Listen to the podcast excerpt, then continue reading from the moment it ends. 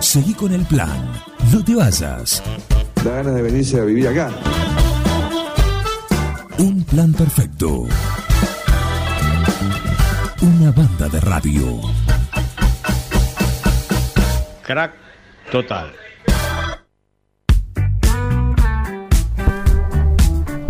Seguimos en esta mañana acá en un plan perfecto 51 7609, ya saben, ese es el teléfono en el cual se están comunicando a través del WhatsApp 51 7609 52 40 60, el fijo que la ley como manda acá mientras está un plan perfecto al aire es como suena, va al aire. Así que muchísimas gracias por estar ahí del otro lado. Eh, es momento de pan, de pan rock, ¿sí? Y yo le quiero preguntar a Pablo Nomdedeu, que está ahí del otro lado, eh, que es un poco el, el, gestor, el mentor de este, de este grupo musical, en el cual el otro día ya nos pegó un adelanto nuestro amigo Cato Baudana, que también forma parte. ¿Cómo anda, Pablo? Buen día. Hola, Juan. Buen día.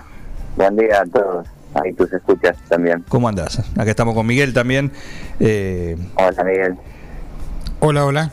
¿Cómo te va, Pablo? ¿Cómo va? Muy bien, por suerte.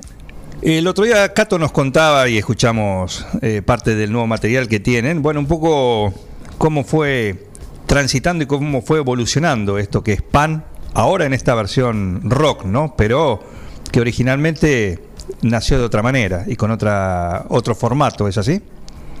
Sí, es así. Mira, el proyecto nace en el año 2007, 2008 no, no hay un, día exacto. Y sí, ahí en los inicios eh, había un par de canciones que estaban como guardadas en un cajón, digamos. Y bueno, como que tomé la iniciativa de, de, querer ¿viste, hacer un disco y salir a tocar un poco. Yo estuve previamente viviendo en La Plata y en esos años me vine a vivir a Buenos Aires, así que como eh, esa avenida Buenos Aires me dio la iniciativa un poco de, de, hacer música, de, de, animarme a mostrar un poco las canciones que venía haciendo. Y bueno, y nació como un proyecto más acústico, digamos, ¿sí? Sí. Eh, las canciones también eh, tenían otro estilo, digamos, un estilo de canción más eh, Jorge Drexler, te diría una cosa así. Claro y más acústico. Bueno, y ese formato, nada, estuvimos varios años tocando por acá, por Buenos Aires, más que nada, en formato acústico, así, un cajón peruano, bajo y guitarra acústica, o sea, electroacústica, criolla. Trío aparte. Otra diferencia. En trío, sí. En esa época no estaba Cato, digamos. A Cato yo ya lo conocía porque, bueno, yo tengo contacto con los chicos ahí de Brancaleone, que son conocidos el 9 de julio. ¿Vos sos, eh, sos sonidista o has sido sonidista de ellos? Yo soy el sonidista de los chicos, sí, por ahora sí. Esperemos volver algún día a los escenarios con los chicos y que se pueda ver esa parte.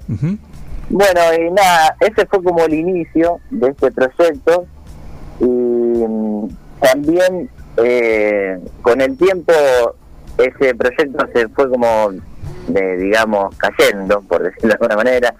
Ya estábamos tocando poco Así que empezó una segunda etapa compositiva mía, y, pero ya con, con, otras ganas, digamos, con otra idea en la cabeza, con ganas de hacer otro tipo de música, de darle un poco más de power a esa cuestión acústica. Y empezaron a salir canciones eh, más rockeras, digamos, ¿sí? Sí. Venía en esa época escuchando mucho a Papo, eh, todo lo que es el inicio de Papo, Papo Blues, eh, nombrarlo también ZZ Top, que también veníamos escuchando mucho esas cosas y todo lo que es el rock and roll clásico. Así que nada, encaramos ese camino. Eh, ya con Cato habíamos eh, participado en varios proyectos musicales y bueno, él, bueno, yo también viste trabajo en un estudio de grabación. Él había venido acá a grabar su disco a mí, viste, él me, pareció un guitarrista muy bueno y que se podía adaptar un montón y muy bien al proyecto, así que se lo propuse. Y no, y sí, con, la, con el trío que veníamos antes, el, eh, Wally que tocaba el cajón peruano, eh, se sumó a la batería y Ulises que era guitarrista se convirtió en bajista y ahí armamos un cuarteto de Pará. rock and roll. Ulises es el hombre surreal. Es el hombre surreal, sí, ese es su nombre artístico. ¿Por qué? Porque figura en, el, en la descripción de- del, del line-up de la banda, batería y coros, Wally, Walter Ordóñez, recién lo, lo comentaste, eh, la guitarra, la primera guitarra Cato Baudana, la armónica Matías Sagaín y la guitarra base y voz Pablo Nomdedeu. Pero en el bajo y coros dice hombre surreal. Hombre surreal. ¿Por qué? Con ese estilo. Mira, él en realidad se llama Ulises del Sacramento, pero bueno, es un, es un músico también que ya tiene su trayectoria y bueno, él se da a conocer con ese nombre, así que Quedó. seguimos manteniendo esa línea, digamos. Claro. Es un nombre artístico, digamos. Muy bien, muy bien, Así que él nos pidió expresamente que mantengamos ese nombre, digamos. muy bien. En las Así formaciones, que le hicimos caso. Pablo, en las formaciones de Cream a veces aparecía el ángelo misterioso que era Chincher Baker. claro. Bueno, sí, viste, son cosas que, digamos, que se van dando de esa manera. O sea, los artistas son Así así. Somos, somos así, digamos. ¿Cato tiene algún nombre aparte de-. ¿Vos sabés cómo se llama Cato? Mira, me costó.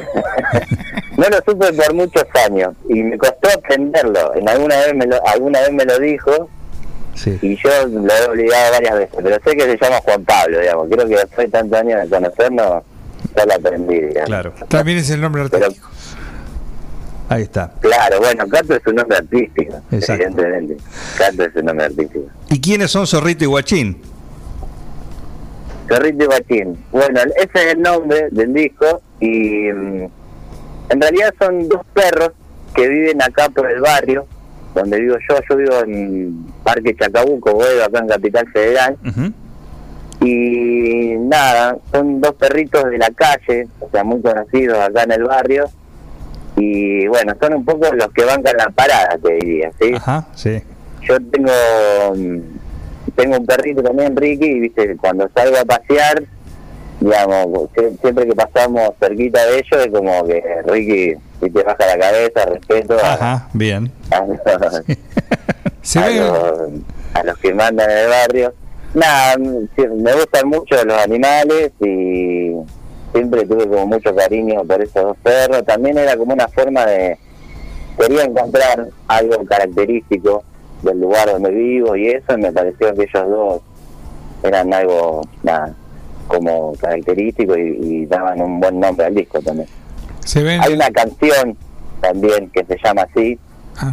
que todavía no está en salió digamos el, el disco va a salir de a tanda así vamos a ir la- lanzando las dos canciones y bueno en esta primera tanda salieron dos canciones que se llaman Big Sunday y Los Gordos y bueno Zorrito y Guachín que es el que le da el nombre al al disco y habla un poco de, de todo esto que le comentaba anteriormente va a salir un poco más adelante Estamos charlando acá con Pablo Nomdedeu, el factotum eh, de, de Pan Rock, ¿sí? O Pan Música en esta versión rock. ¿Esta es la versión definitiva o puede ir mutando también?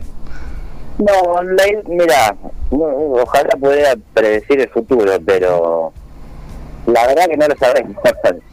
Siempre nada, tratamos de hacer lo que nos sale de adentro, ser como bien sincero con eso y, y no caretearla, básicamente. Claro. O sea, tampoco nos, nos atarnos a un estilo, podría pasar, pero la verdad que no es lo que está sucediendo.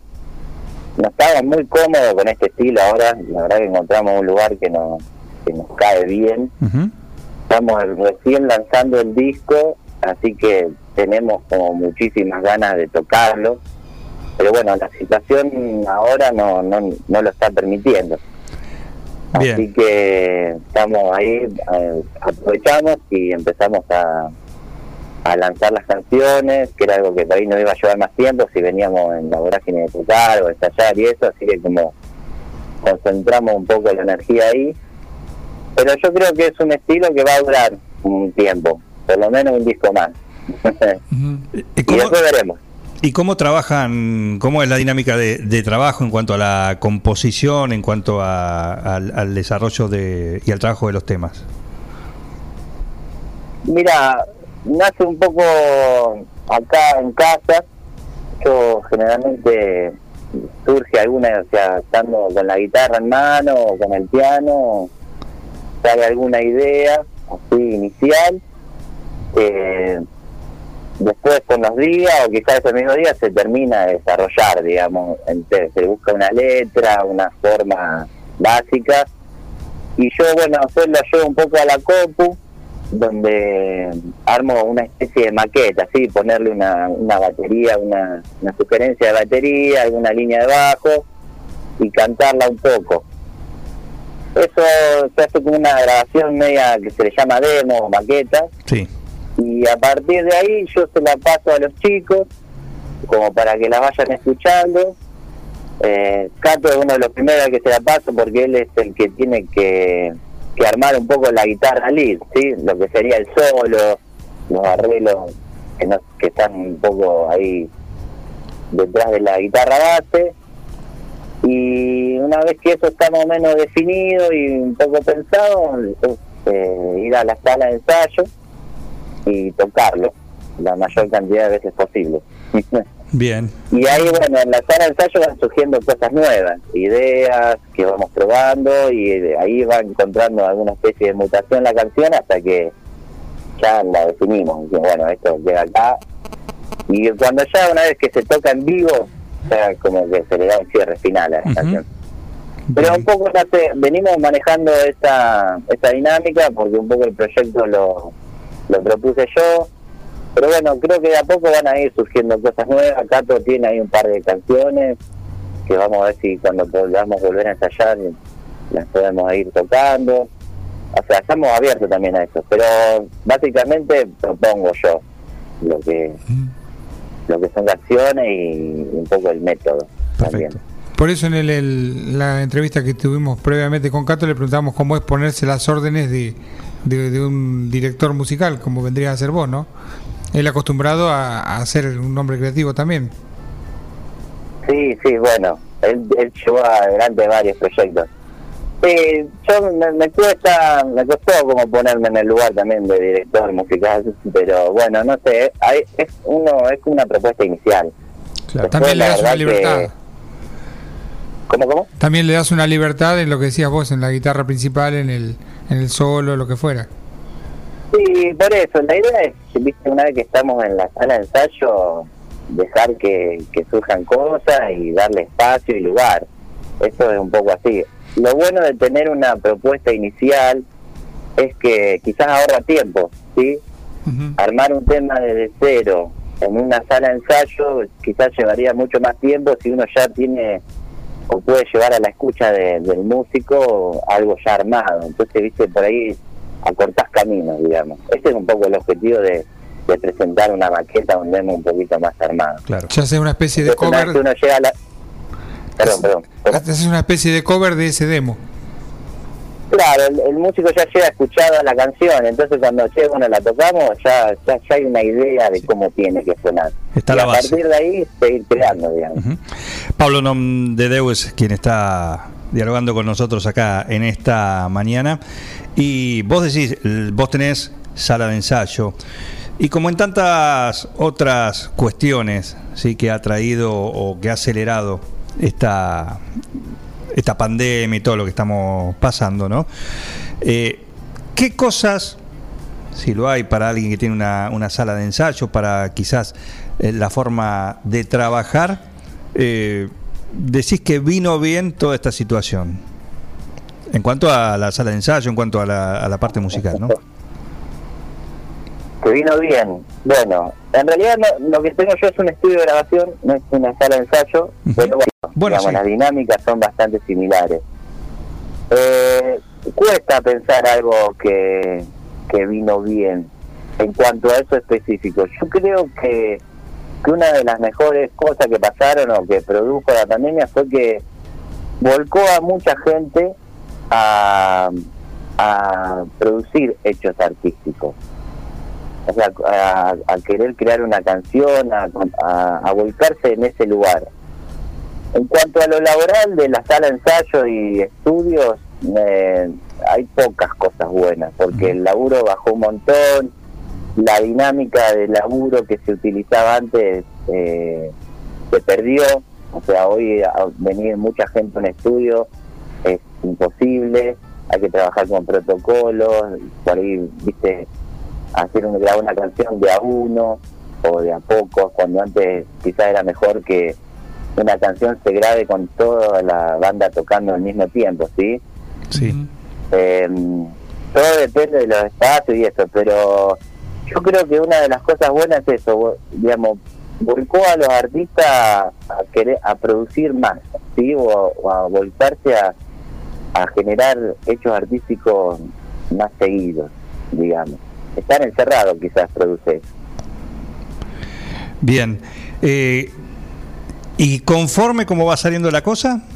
En cuanto a, a Zorrito y Guachín, en cuanto al desarrollo y los temas, ¿cómo los vienen terminando? El disco ya está grabado y terminado. Ah, bien. Eh, en realidad lo que estamos tratando de hacer es no no lanzar el disco entero. Sabemos que hoy en día los tiempos eh, y la inmediatez, ¿viste? ya se dejó de escuchar discos enteros, parecería. Es una práctica que no, no se está haciendo, me parece. También es una cuestión de, de ir teniendo contenido a lo largo del tiempo y no, y no gastarlo de una. Así que, nada, estamos como usando esta táctica, por decirlo de alguna manera, de ir lanzando los temas de a poco, de a dos, y así ir generando interés más, eh, más prolongado en el tiempo, ¿no? En la... Pero el disco, Sí, perdón, termino. no, no, pero bueno, el disco ya está grabado y casi terminado. Faltan mezclar algunas cositas, pero bueno, son seis temas, no, perdón, son ocho temas que van a ir saliendo así a lo largo del tiempo. Bien, eh, dentro de los integrantes eh, hay un, una armónica, Matías Agaínez, quien se encarga de ese instrumento. ¿Esto estaba pensado o fue algo que, que, que cayó después a la hora de Mirá, conformar Ma- este, este, este proyecto? Mira, es algo que cayó después. Matías es un amigo mío de hace un montón de hace muchos años, compañero de escuela. Y bueno, él ya hace tiempo tocó la armónica en una banda muy conocida acá, se llama La Mocosa. Eh, y bueno, o sea, como somos amigos, siempre también estuvimos participando en algún que otro proyecto musical juntos. Y bueno, la verdad que nada, fue él en ese momento no estaba tocando y bueno también viste eh, lo llamé le, le propuse que venga a tocar y se recopó así que se sumó. Sí fue algo que se que se dio después de la formación inicial. Bien, y nada nos vino re bien. La verdad que la armónica le da viste un toque una identidad distinta a la banda eh, así que cayó como anillo al dedo digamos. Muy bien. Y, y ya para, para cerrar, contanos, ¿sí? Eh, contanos de, eh, y describinos cada uno de, de los dos temas que, que tenemos. El otro día pasamos uno de ellos. eh, Big Sunday. Big Sunday, y, pero también está Los Gordos. Así que, ¿qué son cada uno de estos dos temas acá dentro de Pan Rock? Bueno, eh, Big Sunday habla un poco, fue una canción que surgió los primeros días de la pandemia. Eh, acá en Buenos Aires, viste, fue como un frenate nunca visto. O sea, salías a la calle y estaba vacía un martes a las 3 de la tarde. Entonces, eso fue una sensación muy extraña, digamos. Eh, internalizarla, verla, vivirla. Eh, entonces, nada, la canción en realidad surgió algo raro, porque surgió desde la letra antes que la música, que generalmente a mí me pasa al revés. Generalmente armo la música, estoy armando la letra. Y fue como un listado de sensaciones de lo que iba haciendo la pandemia para mí. Eh, básicamente está ahí, digamos, de lo que habla. Y Los Gordos es una canción que habla un poco de, de, mm, de las personas que tienen más de lo que necesitan, digamos, ¿sí? Y también una forma de, de relacionarlo con los grandes poderes de, que gobiernan este querido mundo, digamos. Bien. Está un poco relacionado desde ese lugar, la letra es bastante clara, me parece. Eh, pero bueno, son un poco las temáticas están ahí. Por eso ya se te explicaba. Pablo, eh, gracias y vamos a cerrar la nota justamente con, con ese tema. Con los gordos lo vamos a escuchar, eh, pero primero te despedimos y, y- y gracias por, por estos minutos para charlar acá con un plan No. perfecto. Eh, y bueno, en la medida que salgan los temas, los vamos a tener también eh, sonando Dale. acá en, en el programa y, y en la Forti también. Yo te quería agradecer eh, a vos, Juan, por el espacio, por difundir nuestra música, que es muy importante para las bandas under. Así que nada, muchísimas gracias por, por darme este lugar y poder contar un poco lo que hacemos. Pero por favor, un, un abrazo grande. Un abrazo grande, hasta luego, saludos. Pan Rock suena así con uno de sus nuevos temas, Los Gordos, acá en un plan perfecto.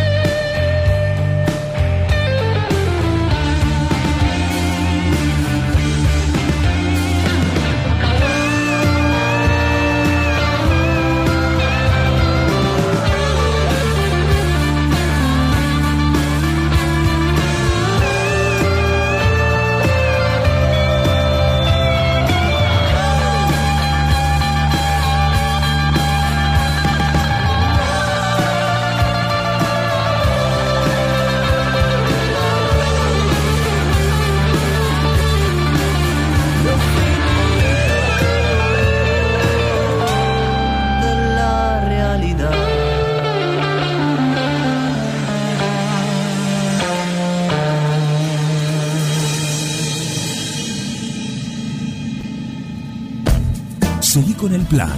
No te vayas. Da ganas de venirse a vivir acá.